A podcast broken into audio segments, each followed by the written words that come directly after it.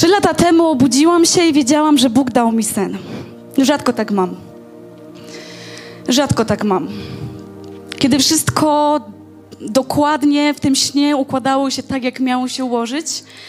I kiedy wiedziałam, że słowa, które słyszałam, które widziałam, wszystko to, co wydarzyło się w tym śnie, ma kompletnie drugie dno. Także jeżeli dzisiaj są osoby, które modlą się o wykładanie snów, możecie wyciągnąć notesy. Jestem przekonana, że nie wszystko z tego snu Bóg mi pokazał. Może wy jako Kościół też będziecie widzieć pewne rzeczy. I pomyślałam sobie wtedy, zaczekamy. Zaczekamy na właściwy czas. Zaczekam na właściwy czas, żeby móc powiedzieć go Kościołowi. Bo wiecie, my jesteśmy w takich ciekawych czasach. Z jednej strony mamy dostęp do internetu, mamy streamingi nabożeństw i to powoduje, że każdy może usłyszeć to, co jest mówione z tej sceny, ale może być też, może też usłyszeć to, co jest mówione w każdym innym kościele. I to jest ogromne błogosławieństwo, to jest coś, co Bóg daje nam, że możemy wykorzystywać dzisiejsze media ale z drugiej strony czasami to pozbawi Kościół pewnej intymności. Ponieważ ja mówiąc dzisiaj do was, do was ten sen, wiem, że będą go słyszały osoby spoza naszego yy, Kościoła, a więc spoza naszego kontekstu. Ale tęsknię do czasów, kiedy pastorzy, przywódcy i liderzy nie boją się mówić ze sceny rzeczy intymne, prywatne do swojego kościoła, tylko dlatego, że może to być niezrozumiałe, dla ludzi, którzy nie są w kościele. Więc to, co dzisiaj będzie tutaj mówione, jest mówione w zgodzie z wizją i DNA serca metropolii. I to słowo jest do kościoła, serce metropolii. Więc jeżeli oglądasz to dzisiaj, to chcę, żebyś wiedział i wiedziała, że Twój kościół i Twój pastor mogą być zupełnie w innym sezonie. Twój kościół może być w zupełnie innym sezonie.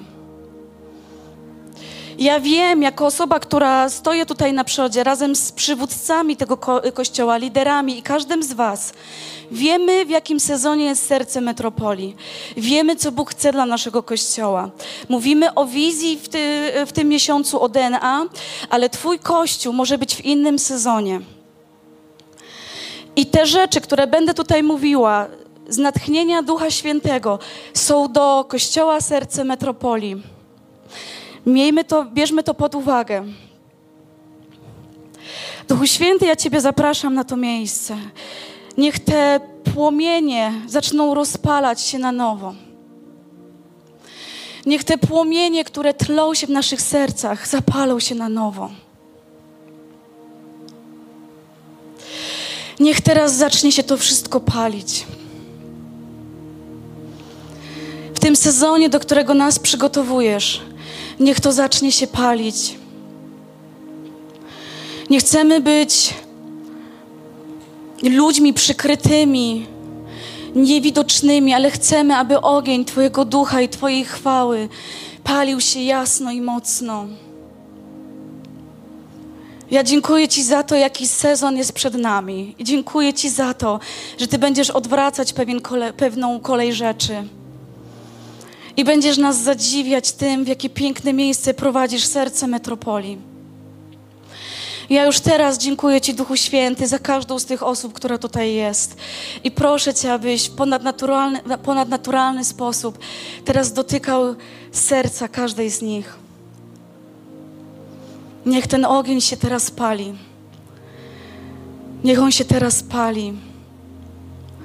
Niech płonie bardzo mocno i niech nas zmienia, jeszcze bardziej przybliżając Ciebie, do Ciebie, do Twojej chwały. Amen. Amen.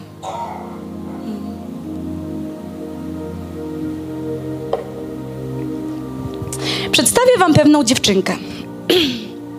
Szymon przygotował dla Was slajd, możecie ją zobaczyć. Urodziła się w 1890 roku w pobliżu Salford w kanadyjskiej prowincji Ontario. Mama naszej bohaterki była częścią Armii Zbawienia. To jest, Armia Zbawienia to była taka organizacja charytatywna o charakterze ewangelikalnym i metodystycznym, założona w 1878 roku. A więc w domu naszej bohaterki słychać było czasami opowieści o Bogu, ale bardziej niż do kościoła, naszą dziewczynkę ciągnęło na deski teatru. Ponieważ znana była ona z doskonałych umiejętności oratorskich. Patrzę, czy jest podpisane, yy, czy już zdra jest zdradzone o kim mowa, ale, ale jeszcze nie, chociaż pewnie Adrian wie. Znana była z doskonałych yy, możliwości oratorskich, zaginała wszystkich nauczycieli. Nie dało się jej przegadać.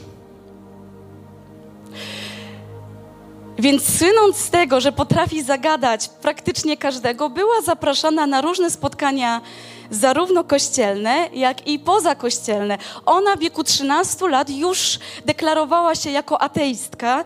Co prawda miała pewne spotkanie z Bogiem, ale nie, nie szukała pewnych odpowiedzi, na które nie, do, nie dostała yy, odpowiedzi. I miała taki moment w wieku 13 lat, 13 lat kiedy zdek- była zdeklarowaną ateistką, ale mimo wszystko chodziła na różne spotkania kościelne i pozakościelne, ponieważ całe miasto mówiło tylko o tym, jak ona dobrze mówi. I mając 17 lat, miała wszystko, co chciała. I pewnego dnia, wracając z jednego z takich spotkań towarzyskich, zobaczyła napis na jednej witrynie sklepu: Przebudzenie Ducha Świętego, Robert Semple, Irlan, irlandzki ewangelista. I pomyślała sobie, że pójdzie, pójdzie i posłucha. I tak oto, mając 17 lat, spotkała się z Bogiem i oddała mu swoje życie. I natychmiast zapragnęła mówić innym o Jezusie. Ale był jeden problem. Bo to był początek XX wieku, był rok 1908, a ona była kobietą. Hmm. W, tamtym, w tamtych czasach kobiety nie mogły mówić publicznie, miały to zakazane, to było po prostu zabronione. Ale nasza mała bohaterka, właściwie już nastoletnia bohaterka, uznała, że skoro prosty rybak Piotr mógł mówić innym o Chrystusie, to ona, dziewczyna z kanadyjskiej prowincji, też może. A więc zaczęła bardzo uważnie w wieku 17 lat studiować Słowo Boże i zauważyła w nim, że jedynym warunkiem, jakim powinna mieć osoba powołana do głoszenia, to doświadczyć chrztu w Duchu Świętym i, modli, i doświadczyć tak zwanej modlitwy na językach. Będę to dzisiaj też tłumaczyć. Uznała, że to jest jedyna rzecz, której ona jeszcze potrzebuje bo tak wyczytała z kart Nowego Testamentu, ale pojawił się kolejny problem. No bo gdzie tego doświadczyć? Chodziła od domu do domu, pytała. 1908 rok. Bardzo konserwatywne struktury religijne uważały, że wszelkie dary duchowe zanikły. One są już niedostępne. One są już wygasłe. Więc nasza bohaterka miała jeszcze większy problem, dlatego że idąc do kościoła słyszała: Oj, droga Panno, no takie ekscesy to nie tutaj. Nawet jest taki, y, jest, świadkowie mówią, że Armia Zbawienia osobiście pofatygowała się do, do domu naszej bohaterki, żeby właśnie napomnieć, napomnieć ją, żeby pilnowała córki. Takie ekscesy to nie. Ale ona bardzo pragnęła i bardzo chciała. I cały czas szukała. I usłyszała o pewnym gospodarstwie, gdzie spotykali się ludzie oczekujący na Ducha Świętego.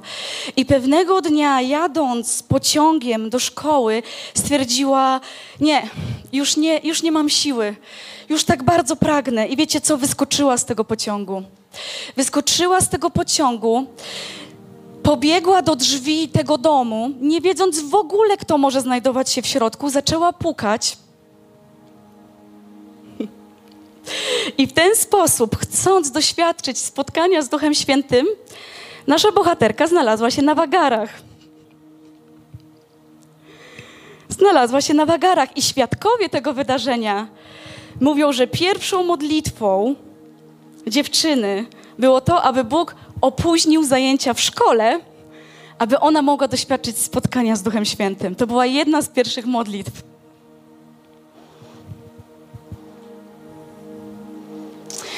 I kiedy tak się modliła, nastała ogromna wichura lodowa, która uniemożliwiła jej powrót do szkoły. Zimowa, wręcz taka zamieć, unieruchomiła ją w tym miejscu na trzy dni, na cały weekend. I tam wtedy, właśnie tam, zdeterminowana i głodna Ducha Świętego nastolatka, stała się Bożą pochodnią. Stała się Bożą pochodnią, rozpoczynając potężne, prawdziwe przebudzenie lat 20. i 30. XX wieku w całej Ameryce i Kanadzie. Siedemnastolatka rozpaliła przebudzenie w latach 20. i 30. XX wieku w całej Kanadzie i Ameryce, a kościoły, które wtedy powstały, są do dzisiaj. Liczba wiernych liczy sobie dzisiaj prawie 9 milionów. Dziewczynka, którą teraz widzicie, pokaż jeszcze raz, Szymon. Dziewczynka, którą teraz widzicie, to Amy Semple McPherson, kobieta, o której mówiono, że wyprzedziła swój czas. Kobieta odpowiedzialna za to, w jaki sposób dzisiaj postrzegamy współczesne chrześcijaństwo. Kobieta, która była pierwszą osobą w historii, która głosiła Ewangelię i Boże Słowo przez radio. Kobieta, osoba jako pierwsza w historii została zaproszona do międzynarodowych do Międzynarodowego Radia Nowojorskiego, aby głosić tam Ewangelię, do Radia Świeckiego. W 1922 roku została porwana razem z pewną dziennikarką, razem z pewną dziennikarką przez członków Ku Klux Klanu, organi, tajnej organizacji rasistowskiej. Kiedy zdjęto jej opaskę, okazało się, że porwano ją, bo chcieli posłuchać ewangelistki. Wygłosiła wtedy jedno ze swoich słynnych kazań o Barabaszu, który nie jest w stanie się ukryć. Wygłosiła kazanie o Barabaszu, mówiący o tym, że przed Bogiem nic się nie ukryje. Otwórzmy nasze Biblię na dziejach apostolskich, rozdział drugi.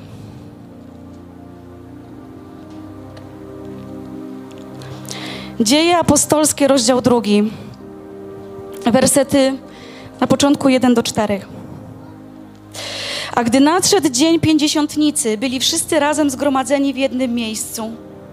Nagle od strony nieba dał się słyszeć szum. Był jak uderzenie potężnego wiatru, wypełnił cały dom. Wówczas się zebrali. Wówczas zobaczyli, jakby języki ognia, rozdzielili się one i spoczęły na każdym z nich. Wszyscy zostali napełnieni Duchem Świętym i zaczęli mówić innymi językami stosownie do tego, jak Duch im to umożliwiał. I przeczytajmy sobie jeszcze ten sam rozdział od wersetu 14. Wówczas powstał Piotr wraz z jedenastoma. Podniósł swój głos i wyraźnie przemówił do zgromadzonych: Judejczycy i wy, którzy przebywacie w Jerozolimie, posłuchajcie uważnie tego, co mam wam do powiedzenia. Wbrew waszym przypuszczeniom, ci ludzie nie są pijani. Jest dopiero dziewiąta rano. Tu chodzi o to, co zapowiedział prorok Joel. Oto w dniach ostatecznych, mówi Bóg, wyleje mego ducha na wszelkie ciało. Prorokować będą wasi synowie i córki, wasz, wasza młodzież będzie mieć widzenia, a waszym starcom dane będą sny. Nawet na moich niewolników i niewolnice wyleję w tych dniach z mego ducha i będą prorokować. Dokonam cudów na niebie wysoko, a także znaków na ziemi nisko, krzew i ogień oraz kłęby dymu. Słońce przemieni się w ciemność, a księżyc w krew, zanim nadejdzie dzień Pana, wielki i wspaniały. Wtedy każdy, kto wezwie imienia Pana, będzie zbawiony. Amen. Życie współczesnego Kościoła stanowi kontynuację dziejów apostolskich. I czym jest modlitwa na językach, modlitwa w duchu, o której też tutaj jest napisane? Będę pewne rzeczy też mówić, po, dlatego że y, chce usystematyzować pewną, pewne informacje. Słowo Boże uczy nas, że modlitwa na językach to jest Boży dar. To jest Boży dar, który pozwala nam modlić się zgodnie z doskonałą wolą Ojca w każdym czasie, ponieważ mówienie językami wprowadza nas w sferę duchową. I Bożym pragnieniem dla każdego wierzącego jest to, abyśmy doświadczali pełni, pełni i jedności, przede wszystkim na poziomie duchowym. I modlitwa językami, jak mówi Pismo Święte, jest jedynym darem dostępnym dla każdego. Dla każdego. Biblia mówi o wielu darach Ducha Świętego. Bóg daje chętnie, ochoczo, według tego, jak, jak chce. Ale modlitwa na językach jest jedynym darem wskazanym jako dar dla każdego wierzącego. I jest napisane w pierwszym rozdziale, czternastym wersecie, trwali jednomyślnie w modlitwie. Myśli uczniów, ich uczucia i pragnienia, one były skoncentrowane razem w modlitwie, w poczuciu jedności i takiego wspólnego celu. Oni wszyscy czekali, aż Duch Święty stąpi z mocą. Doświadczenie pięćdziesiątnicy, czyli tak zwanego chrztu w Duchu Świętym, zawsze łączy się z odpowiedzialnością człowieka, który pragnie być napełniony Jego mocą. Jest otwarty i gotowy na to, aby Duch Święty przyszedł i go napełnił. Dlaczego o tym mówię? To może wydawać się bardzo, bardzo oczywiste, ale ja zbyt wiele razy słyszałam od ludzi wierzących, jak Bóg chce, to da. Jak Bóg chce, to da. Wiecie, sposób, w jaki Duch Święty stępował na Jezusa i apostołów, wydawało się to wszystko, to się wydarzyło w bardzo podobnych okolicznościach. To się wiązało z pewną odpowiedzialnością człowieka. Bo Bóg zawsze chce. Ja nie rozumiem w ogóle tego stwierdzenia, jak Bóg chce, to da. Dzień Pięćdziesiątnicy, czyli dzień, który dzisiaj nazywamy przeżyciem chrztu w Duchu Świętym, zawsze w Biblii łączyło się z indywidualną odpowiedzialnością człowieka, który pragnie, pragnie być napełniony Jego mocą, pragnie i jest gotowy na to, choćby nie wiem, co jest dookoła. Nie, że wyjdzie, poczeka trzy sekundy, nikt nie podejdzie, wraca do ławki. Gotowość ja będę się tutaj ekscytować, bo mnie to słowo porusza. Odpowiedzialność leży po Twojej stronie, Kościele. Gotowość i chęć na to, aby Duch Święty przyszedł i napełnił Cię y, y, swoją mocą, leży w Twojej odpowiedzialności. Musisz otworzyć swoje serce, a przede wszystkim Paweł mówi, ducha nie gaście. Jak my często gasimy ducha? No właśnie, jak Bóg będzie chciał, to da. Stałem tutaj na środku, nikt nie podszedł, albo stałem trzy sekundy, nie wydarzyło się, wracam. I to nie mówię po to, aby wywoływać was w jakieś takie poczucie skonsternowania, ale dlatego, że Bóg będzie prowadził Kościół w kierunku odnowienia swojej relacji, napełnienia swojego Kościoła. I to będzie Twoja gotowość chronić Ciebie przed tym, że kiedy Duch Święty przyjdzie, a Ty nie będziesz rozumieć, bo my często pojmujemy, my często chcemy rzeczy pojmować na poziomie rozumu, a Duch przyjdzie na poziomie ducha, to, to wtedy my stajemy się rozczarowani i zgorzkniali. I tacy właśnie na zasadzie, ja tego nie rozumiem, ja tego nie czuję. I musimy połączyć się z Bogiem na poziomie duchowym, na poziomie ducha, nie na poziomie rozumu. To jest bardzo ważne. Pięćdziesiątnica była drugim wielkim świętem żydowskiego kalendarza. W ramach jej obchodów składano y, tak zwane pierwociny. Były to pierwsze płody rolne, pierwsze y, zbiory zbóż. Więc pięćdziesiątnica jest dla Kościoła pewnym symbolem początku duchowego żniwa. Dusz ludzi, poszerzania się Bożego Królestwa ludzi, którzy postanowili związać swoje życie z Jezusem. To jest duchowy symbol początku duchowych zbiorów. I dlaczego jest, i dlaczego jest to takie ważne wydarzenie? Ponieważ wydarzenie opisane w Dniu Zielonych Świąt, znajoma nazwa, Dniu Zielonych Świąt, w Dniu Pięćdziesiątnicy, ono zmieniło sposób pojmowania, w jaki sposób działa Duch Święty. Przyniosło pewien przełom, jeśli chodzi o działanie Ducha Świętego.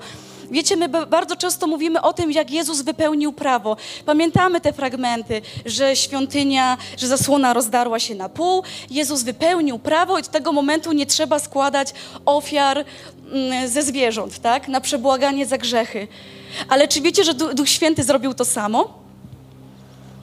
Dzień Pięćdziesiątnicy przyniósł pewien przełom w działaniu Ducha Świętego, dlatego że w Starym Testamencie, w Starym Przymierzu, Duch Święty, on był dostępny tylko na określony czas nad określonymi ludźmi. To jest Stare Przymierze. I kiedy Duch Święty przyszedł w dniu Zielonych Świąt, Jego obecność rozlała się na wszystkich i jest to trwała obecność. Więc następnym razem, kiedy przyjdzie zwątpienie do Twojej głowy, może to nie dla mnie, nie jesteś w czasach Starego Przymierza, pamiętaj. Bo jeżeli nie dla Ciebie jest dzisiaj Duch Święty, to w takim razie trzeba się, trzeba zbudować na nowo świątynię jerozolimską i składać tam ofiary. Duch Święty przyniósł przełom. Tak jak Jezus wypełnił prawo, tak, tak w dniu pięćdziesiątnicy nastąpił przełom w działaniu Ducha Świętego. Już nie na określony czas, już nie nad określonymi ludźmi, ale wylany został Jego Duch nad wszystkimi i w sposób trwały. I chwała Ci, Duchu Święty, za to, że dzisiaj jesteś dostępny i zawsze będziesz dostępny dla nas. I uczniowie przyjmowali moc Ducha Świętego i jak się dowiadujemy z kart Nowego Testamentu, prowadzenie ludzi do chrztu w Duchu Świętym było takim, było taką fundamentalną częścią krzewienia tego posłania Chrystusowego. Tam, gdzie się pojawiali, tam prowadzili ludzi do chrztu w Duchu Świętym i w ten sposób budowali silne kościoły, które przestawały patrzeć swoim rozumem i swoimi ziemskimi oczami, a wchodziły na poziom duchowy, na poziom jedności z Duchem Świętym. Więc mówienie językami jest nadnaturalnym przejawem działania Ducha Świętego. Jest to natchniony przez ducha sposób mówienia, modlenia się lub uwielbiania Boga. I działa to w ten sposób, że wierzący wypowiada te słowa, nie korzystając z języka, którego się nauczył. To tak w ramach wyjaśnienia.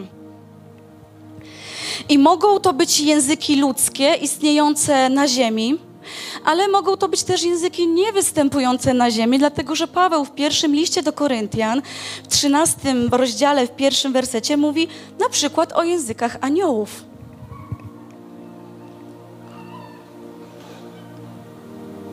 Więc w Nowym Testamencie modlitwa językami była uznawana, to był znak tego, że nastąpił chrzest, czyli zanurzenie się w Duchu Świętym. I Bóg uczynił modlenie się językami stałą i fundamentalną częścią relacji wierzącego z Jezusem. I teraz wchodzi ta, ta y, kwestia bardzo prywatna, z którą absolutnie nie musicie się zgadzać, ale myślę, że warto, żeby o niej powiedzieć. My bardzo często oceniamy to, jak ludzie modlą się na językach. Przynajmniej ja y, często słyszę My bardzo chcemy rozumem zrozumieć to, co się dzieje w sferze duchowej. I kiedy Bóg mi pokazał, że my jako ludzie nie znamy wszystkich języków wygasłych lub aktywnych dzisiaj na ziemi, tak nie znamy języka aniołów. Więc zanim, zanim kogoś osądzisz, że bełkota albo mówi dziwne rzeczy, to mam taką dorobną radę. Patrz na owoce, a nie na język bo nie możemy patrzeć rozumem na coś, co pochodzi z Bożego ponadnaturalnego natchnienia. I wierzę, że kiedy przyjdzie pełnia i nastanie doskonałość, to będziemy rozumieć, dlaczego niektóre języki brzmią tak, a nie inaczej. Ale ja wiem jedno. Nigdy nie zdarzyło się w moim życiu tak,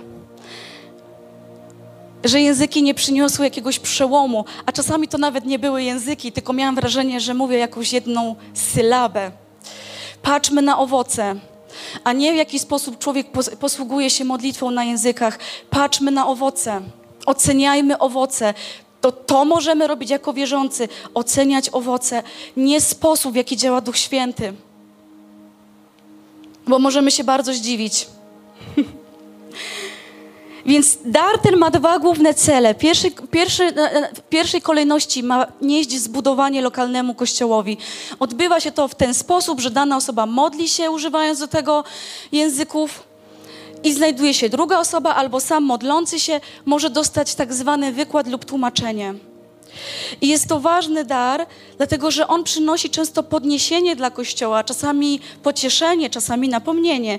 I druga, drugi cel to ma nieść korzyść samemu wierzącemu. Kiedy modlimy, się, kiedy modlimy się, jesteśmy z Bogiem sam na sam, modlimy się zgodnie, tak jak powiedziałam, z doskonałą wolą Ojca. Bo w liście do Rzymian, w ósmym rozdziale, jest napisane, że to Duch modli się przez nas. I kiedy my naszym rozumem i naszym ziemskim ja już po prostu nie potrafimy i nie wiemy, to wtedy pozwalamy, po prostu dajemy Duchowi Świętemu przestrzeń, aby On wstawiał się za nami. I w ramach pewnego porządku nabożeństwa coś powiem. Bardzo szczerze, ja, ja tak jak mówiłam, do Kościoła Serca Metropolii Czasami jest tak, że ktoś na scenie modli się na językach i nie ma tłumaczenia.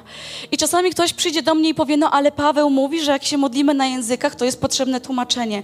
Wiecie, my sami tutaj ze sceny nie możemy nic wytworzyć. Ja bym bardzo chętnie chciała czasami stanąć tutaj i wytworzyć coś, no, znaczy właściwie to nie chciałabym. Ale my stojąc tu na scenie, czasami my nie potrafimy sami z siebie nic wytworzyć. I czasami jest tak, że nasza rola tutaj nie jest, żebyśmy my się mieli dobrze, ale a po to, abyśmy razem jako Kościół uwielbiali Boga. Więc kiedy zdarzają się sytuacje, kiedy ja się modlę na językach i nie ma wykładu, nie modlę się, to jest w ramach takiego porządku nabożeństwa to tłumaczę. Nie modlimy się dla Kościoła, ale łączymy się z Duchem Świętym i mówimy: napełnij mnie, bo nie mam siły i nie wiem, co mam mówić. Chcemy, aby były prorocze uwielbienie. Właśnie kto chce mieć prorocze uwielbienie w tym kościele? Musicie dać przestrzeń zespołowi, aby znaleźli jeden kanał kontaktu z Duchem, Święte, z Duchem Świętym, aby nie wytwarzać rzeczy samym, samych z siebie, aby połączyć się z Bożą obecnością. I wtedy modlimy się na językach, bo to jest znak, że sama z siebie Boże nic tu nie wytworzę, ale chcę być prorocza dla Kościoła, ale chcę prorokować na tym miejscu. Chcę, żeby Kościół był y, chcę, żeby być wzmocniony, więc modlę się na językach, bo wzmacniam swojego ducha w tym momencie, żeby być użytecznym narzędziem tutaj na tej scenie, bo jeśli bym nie miała być użytecznym narzędziem tutaj na tej scenie, to mogłabym sobie pójść do domu, zamknąć się tam na sam, na sam i ja bym miała dobry czas z Bogiem. Bo mogłabym. Ale chcemy być dla Was użyteczni tutaj Chcemy być jak naczynie, które Duch Święty wypełnia, aby móc Wam usłużyć, aby móc być z Wami w tym uwielbieniu. I, I, czasami jest tak, że ja tutaj stoję, na przykład teraz, i trzęsą mi się nogi, i czuję, że moje ciało jest słabe, bo będziemy zaraz o tym mówić, co się dzieje, kiedy Duch Święty przychodzi. I myślę sobie, nie mam siły, więc mam prosta decyzja. Albo się modlę na językach i mówię, jestem Duchu Święty, jeszcze po prostu użyj nas, wykorzystaj nas, jak to żebyśmy mogli być tutaj przydatni dla Kościoła. Więc modlimy się na językach i Duch Święty wtedy często przychodzi i wtedy zaczynamy prorokować i zaczynamy proroczo prowadzić uwielbienie. Więc nie przychodźcie do nas potem z wersetem, bo powinno być tłumaczenie. Ja wcale chyba nie chciałabym, żebyście znali to tłumaczenie, bo buduję swojego ducha, żeby mogła być tutaj użyteczna. Czasami jest tak, że coś, coś, coś um, jak te dzieci zrobimy coś nie tak zaraz przed nabożeństwem. Musimy stanąć tutaj w Bożej prawdzie, bo Bóg chce być uwielbiony w duchu i w prawdzie. Chcemy być dla Was użytecznym narzędziem Kościele, jako zespół, jako przywódcy, jako liderzy. Więc będziemy się z tej sceny modlić na językach, po to, aby Kościół mógł doświadczać rzeczy ponadnaturalnych, bo my nie chcemy tutaj tylko odśpiewywać piosenek. Wybaczcie zespole, że mówię w waszym imieniu. Wierzę, że się zgadzacie. Nie chcemy tutaj odśpiewywać tylko piosenek, więc my potrzebujemy mieć wzmocnione ręce i nogi przez Ducha Świętego. Ale przyjdzie taki czas, że, przy, że wyjdzie ktoś na scenę i będzie proroczo modlił się na językach i zgodnie z porządkiem, który ustanowił święty Paweł, będzie wtedy też osoba, która będzie to tłumaczyć. To w ramach wyjaśnienia. I moc Ducha Świętego jest dostępna dla każdego. Ona będzie dostępna dla każdego tak długo, jak będzie trwał wiek lub era Kościoła. A tym wiekiem Kościoła jest okres między śmiercią i zmartwychwstaniem Chrystusa, a Jego ponownym przyjściem. A więc tak, do tego okresu zalicza się także ten moment. To jest ten czas obecny, w którym my jesteśmy. Możecie pokiwać głową, czy to ma sens dla Was, co mówię.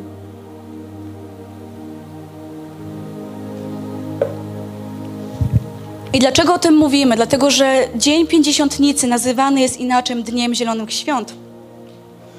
To znaczy, że jako serce metropolii będziemy bardzo mocno zabiegać, zgodnie z tym, co mówi Pismo Święte, aby Duch Święty poruszał się na tym miejscu. I dlaczego mówimy to w momencie, kiedy jest seria DNA? Ponieważ moim pragnieniem jest to, każdy, każda osoba jest szalenie mile widziana w kościele. Kochamy Was naprawdę bardzo, ale moim pragnieniem jest to, aby ludzie, którzy są częścią tego kościoła, to byli ludzie, którzy nie znajdują się tutaj, bo z braku laku, bo akurat tak jest blisko, bo akurat mają za rogiem, ale dlatego, że rozumieją, że takie DNA jest tego kościoła i zgadzają się z DNA tego kościoła i czują sercem kierunek, który wyznaczamy jako przywódcy. Artur mówił w tamtym tygodniu o tym, że jesteśmy kościołem, który idzie w pewnym kierunku. My Was zapraszamy do tego, abyście szli w tym kierunku razem z nami. Ale to będzie oznaczało trochę wyjście z takiej strefy komfortu, gdzie mówimy o tym, że ja coś czuję albo ja czegoś nie czuję, bo jesteśmy całością, jesteśmy budowlą i ręka sobie nie może powiedzieć, a ja sobie robię swoje, a głowa, a ja sobie robię swoje. Dlatego mówię o, mówię o Duchu Świętym w części, o której mówimy właśnie jako DNA naszego Kościoła. I kilka słów o tym, co się dzieje, kiedy Duch Święty przychodzi. Tak, my się składamy, drodzy, drogi Kościele, z ducha, duszy i ciała. I jestem przekonana, że jak y, niektórzy z Was byli kiedyś na jakimś koncercie, albo słuchali jako jakiejś e, ulubionej piosenki, to drżały wam ręce albo chciało wam się płakać. To jest bardzo no, naturalne i normalne, że nasze ciało reaguje na pewne rzeczy zewnętrzne i wewnętrzne. Nie ma w tym nic, nie ma w tym nic złego i zdrożnego, że nasze ciało w różnych, e, w różnych sytuacjach reaguje na czynniki zewnętrzne i zewnętrzne. Więc tak, może się tak zdarzyć, że kiedy duś. Odpust. Już myślałam, że tutaj wiecie, dym, dym. Więc może tak się zdarzyć, że kiedy przychodzi Duch Święty, to my jako ludzie, każdy w bardzo indywidualny sposób będzie odczuwać to po prostu inaczej.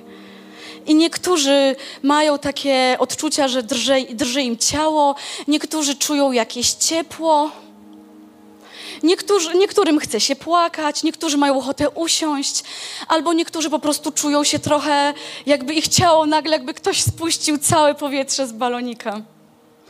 To jest normalne. I w księdze Daniela, kiedy Daniel opisuje swoje spotkanie z Bogiem, mówi: I zostałem sam i widziałem to potężne zjawisko, lecz nie było we mnie siły. Twarz moja zmieniła się nie do poznania i nie miałem żadnej siły. I usłyszałem dźwięk Jego słów, a gdy usłyszałem dźwięk Jego słów, padłem na twarz, nieprzytomny. Leżałem twarzą ku ziemi, lecz oto dotknęła mnie jakaś ręka i podniosła mnie tak, że oparłem się na kolanach i na dłoniach. I ja sprawdziłam, pozwoliłam sobie sprawdzić oryginalne tłumaczenie, które mówi: Dotknęła mnie ręka i sprawiła, że drżałem na rękach i na kolanach. W objawieniu Jana w pierwszym rozdziale, w 17 wersecie jest napisane: To też, gdy go ujrzałem, padłem do nóg jego, jakby umarły. On zaś położył na mnie swoją prawicę i rzekł: Nie lękaj się, jam jest pierwszy i ostatni. I określenie padłem do nóg, jak, jego jakby umarły, jest takim pięknym polskim, spolsz... polskim spolszczeniem. Przepraszam, masło maślane. Mówiące o tym, że po prostu padłem martwy. I wiecie, naprawdę już czas skończyć z tym filozofowaniem Kościoła, czy upadanie jest y, dziełem Ducha Świętego, czy nie jest, czy tak działa Duch Święty, czy... Już, ja myślę, że to już czas z tym skończyć. Tak poważnie teraz mówię. Takim szerokim filozofowaniem, mówieniem Duchowi Świętemu, nie, Gabi, jeszcze nie, chyba, że bardzo chcesz. ja jeszcze mam tutaj, słuchajcie, cztery strony. Jak będę mówić o tym śnie, to że wiesz, tak. ja już naprawdę jestem zmęczona filozofowaniem i mówieniem Duchowi Świętemu, jak On ma działać. Nie wiem jak wy, ale jestem bardzo zmęczona. Ja chcę widzieć rzeczy, które robi Duch Święty, a nie podważać wszystko, bo nie jest to zgodnie z jakimś moim wewnętrznym kompasem. Nie podoba ci się, módl się o to. Ale pamiętaj, to jest kogoś życie i jego odpowiedzialność przed Bogiem, nie twoja. Czemu my się tak wtrącamy w to, jak Duch Święty działa, jeśli chodzi o innych ludzi? Możecie mi po nabożeństwie wytłumaczyć. Jeśli chodzi o nasz Kościół, naprawdę myślę, że możecie nam ufać i ufać przywództwu że wiemy, w jakim kierunku prowadzi Bóg Kościół, ale my nie możemy wiecznie filozofować, bo to powoduje, że my zamiast prosić i być gotowym i nie bać się pewnych rzeczy, to my zaczynamy zatrzymywać i właśnie gasić. No dobrze, więc możesz, możesz y, kochana Gabi, teraz chciałam tak dokończyć wzniośle. W grudniu 2019 roku miałam sen. Nie, I sen nie stanowi całej treści tego kazania, nie stanowi nawet jednej jakiejś części. Ale mm, chcę, żebyście nam ufali i wiedzieli, że traktujemy Kościół jak własną, naszą wspólną duchową rodzinę. I że jeżeli Bóg nam coś mówi, to chcemy też, aby, abyście o tym po prostu wiedzieli. Nie chcemy prowadzić kościoła na zasadzie coś wiemy, gdzieś idziemy, ale robimy sobie to sami i po swojemu. I wszystkie rzeczy, które wychodzą z tego miejsca, czy proroctwa, czy sny, one jak najbardziej podlegają waszej interpretacji. Ale myślę, że to jest ten czas, żeby to powiedzieć. Więc był grudzień 2019 roku, cztery miesiące przed tym, jak miał nastąpić lockdown. W grudniu jeszcze nikt w ogóle tego absolutnie się nie spodziewał.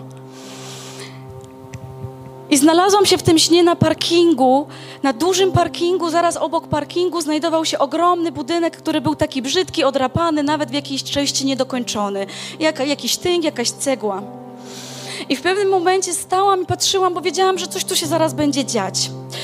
Więc zaczęli się zgromadzać ludzie wokół tego, wokół tego miejsca, zaczęli ze sobą rozmawiać i bardzo szybko zrobił się z tego pewien y, rodzaju targ. Ludzie wymieniali różne towary między sobą, rozmawiali, śmiali się, była bardzo miła atmosfera. Zaczęły podjeżdżać samochody, ludzie otwierali bagażniki, ale to, co było takie bardzo istotne w tym śnie, że oni czasami opierali się o ten samochód i nawet nie kupowali, nie sprzedawali. Chodziło tylko o to, że oni chcieli ze sobą porozmawiać, ze sobą pobyć. I w tym śnie była taka nienaturalna potrzeba bliskości. Jak ja pamiętam, że się obudziłam, to zadawałam sobie pytanie, skąd taka potrzeba, żeby ze sobą rozmawiać? Ale w tym śnie ludzie przechodzili na ten targ, wytworzyli sobie wręcz to, te, to targowisko po to, żeby ze sobą po prostu być. Pragnęli, y, pragnęli takich relacji, bliskości, porozmawiania twarzą w twarz. I kiedy zjawiły się, zjawiły się osoby, targ się wypełnił ludźmi, to zjawili się oczywiście straganiarze z jedzeniem, bardzo marnym. bardzo marnym, y, jakieś fast foody, bardzo niezdrowe jedzenie, szybkie. I ci ludzie jedli to jedzenie, ale nie mogli się nasycić. I ja stojąc tam wiedziałam, że znam miejsce, w którym jest jedzenie. I pomyślałam sobie, że muszę zobaczyć to miejsce. I, i weszłam do budynku. I weszłam do piwnic, które były bardzo zagmatwane, ciemne. Doskonale znałam drogę, ale trochę mi w tym śnie zajęło, żeby pokonać pewne zakręty, trochę jak w takim ciemnym labiryncie. Były tam różne salki, one były ciemne, w ogóle nie wiedziałam, co jest w środku. I kiedy tak szłam i szłam i pokonywałam jeden, jeden zakręt, drugi całkowicie pod, pod, yy, pod tym budynkiem, weszłam do sali, gdzie trwał bankiet. I pamiętam piękny, szkarłatny obrus, który był postawiony na długim stole. I tam było wszystko, czego mogliśmy sobie zapragnąć. Każdy rodzaj mięsa, każdy rodzaj przekąsek, i ciast, i sałatek, i napoi, i było dosłownie wszystko. Piękny, długi stół ze szkarłatnym obrusem, i wokół tego stołu siedzieli ludzie i ucztowali. I właściwie nie chciałam tam zostawać, chciałam tylko zobaczyć, jak się ubawią. Atmosfera była bardzo miła. Wszyscy ze sobą rozmawiali, mieli bardzo dobry czas przy tym jedzeniu. Więc wróciłam na górę i zobaczyłam jedną osobę, którą w tym śnie akurat znałam. I ona próbowała najeść się tym jedzeniem, które było takie fast foodowe i takie w ogóle niesycące. I powiedziałam jej: Ja znam miejsce, gdzie można zjeść. Chodź ze mną. I ona się ucieszyła, bo była głodna. I weszliśmy z powrotem do tych korytarzy. I kiedy się odwróciłam, okazało się, że za mną szła całkiem duża grupa ludzi, bo usłyszeli słowo jedzenie.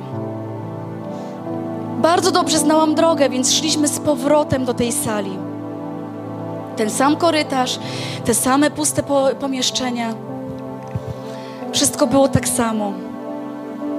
I kiedy już byliśmy na, na, na prostej, kiedy już widziałam, że jeszcze tylko kilkanaście metrów i jesteśmy w sali bankietowej, usłyszałam taki bardzo nieprzyjemny dźwięk za sobą. I kiedy się odwróciłam, to między mną a tymi ludźmi była taka szklana ściana, i ci ludzie się dusili. Mieli pozamykane usta, nie potrafili wydobyć dźwięku z tych ust. Trochę to był taki dźwięk, jak człowiek jest pod wodą i wie, że nie może wziąć oddechu i zaczyna bulgotać. I widziałam, że oni się duszą i była ta ściana i oni zaczęli rękami, próbowali tą ścianę rozbić. I ja w tym śnie wpadłam w panikę. Więc odwróciłam się do sali, w której trwał bankiet, a tam również była ściana i jeszcze większy chaos. I ci ludzie, którzy jeszcze przed chwilą jedli, tak samo uderzali w ściany i nie potrafili się wydostać. Kompletny chaos. A ja tam stałam i łzy mi leciały w tym śnie z oczu, bo z jednej strony widziałam, że ci ludzie się duszą, a z drugiej strony ci się nie duszą, ale jest taki sam, taki sam chaos. Więc stanęłam, uklękłam, właściwie usiadłam na swoich stopach i zaczęłam się modlić. I zaczęłam się modlić modlitwą, którą pamiętam do dzisiaj. To była modlitwa niezgodzenia się. Niezgodzenia się na to, co widzę. Niezgodzenia się na to, co diabeł próbuje zrobić.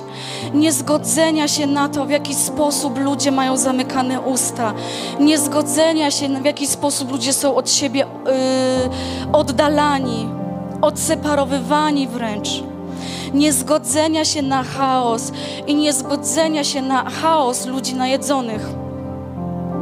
I zanim skończyłam, oczywiście wypowiedziałam tą modlitwę w imieniu Jezusa Chrystusa. I kiedy skończyłam się modlić, ta ściana pękła.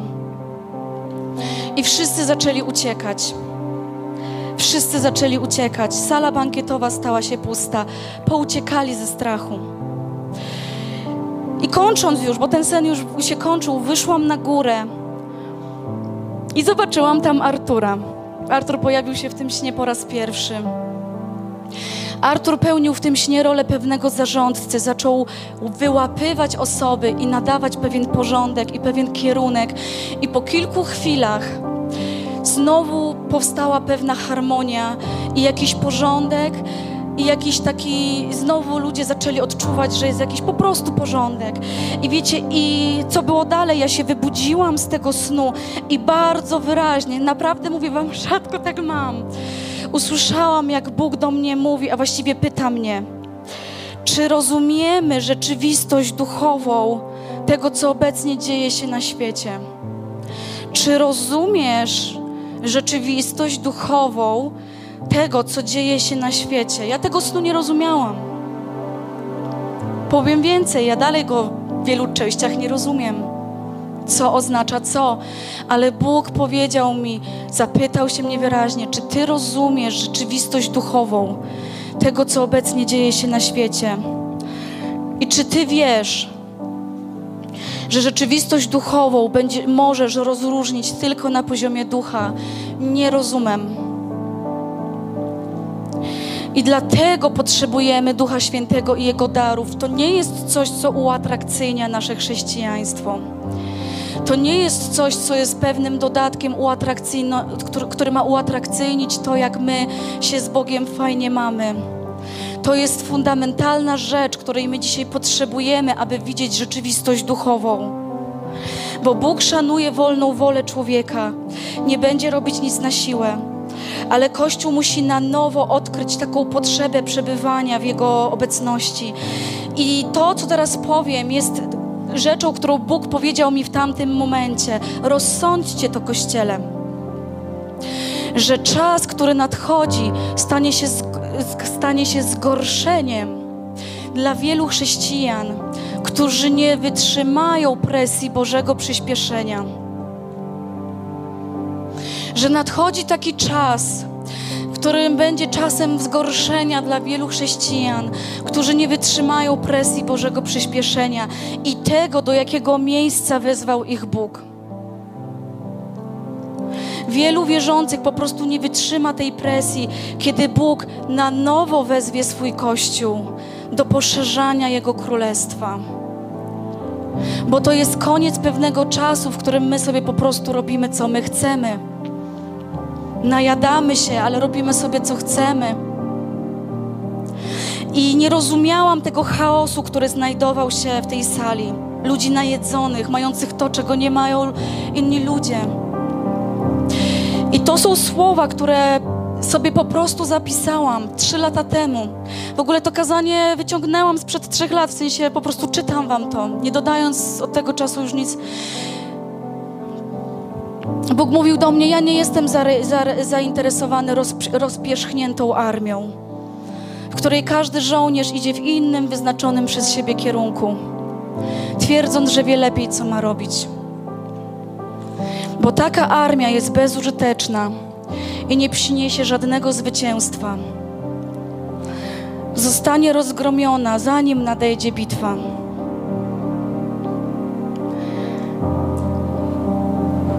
I teraz mam pytanie do Was, Kościele. Czy Wy jesteście gotowi na to, żeby szukać ponadnaturalnych rozwiązań i ponadnaturalnego rozumienia rzeczywistości duchowej? Więc ponieważ to słowo jest, ja od, same, od, od początku tego kazania, jest mi ciężko, bardzo ciężko o nim mówić, bo ja, ja czuję, jak Duch Święty przychodzi. To zaproszę Was do tego, abyśmy właśnie nie byli taką rozpierzchniętą armią, najedzoną tylko tym, że jest nam dobrze. I żebyśmy my nie czuli zgorszenia, kiedy Duch Święty zacznie się po prostu poruszać. Zaproszę Was, żebyśmy wyszli to jedno nabożeństwo ze swoich ławek. Jeżeli są tutaj osoby, które jeszcze nie doświadczyły chrztu w Duchu Świętym, zapraszam Was też w zespole. Jeżeli są osoby, które nie doświadczyły chrztu w Duchu Świętym, to wierzcie mi, to nie jest czas, żeby się zastanawiać, wyjść czy nie wyjść, bo ja nie wiem. Po jak was, ten, jak was to kazanie nie przekonało, to, to ja nie wiem, co by musiało nas teraz przekonać. Duch Święty tutaj jest. I On naprawdę pragnie tej gotowości. Nie zastanawiania się przez pół godziny, czy Ty chcesz, tylko pewnej gotowości i wzięcia tej odpowiedzialności.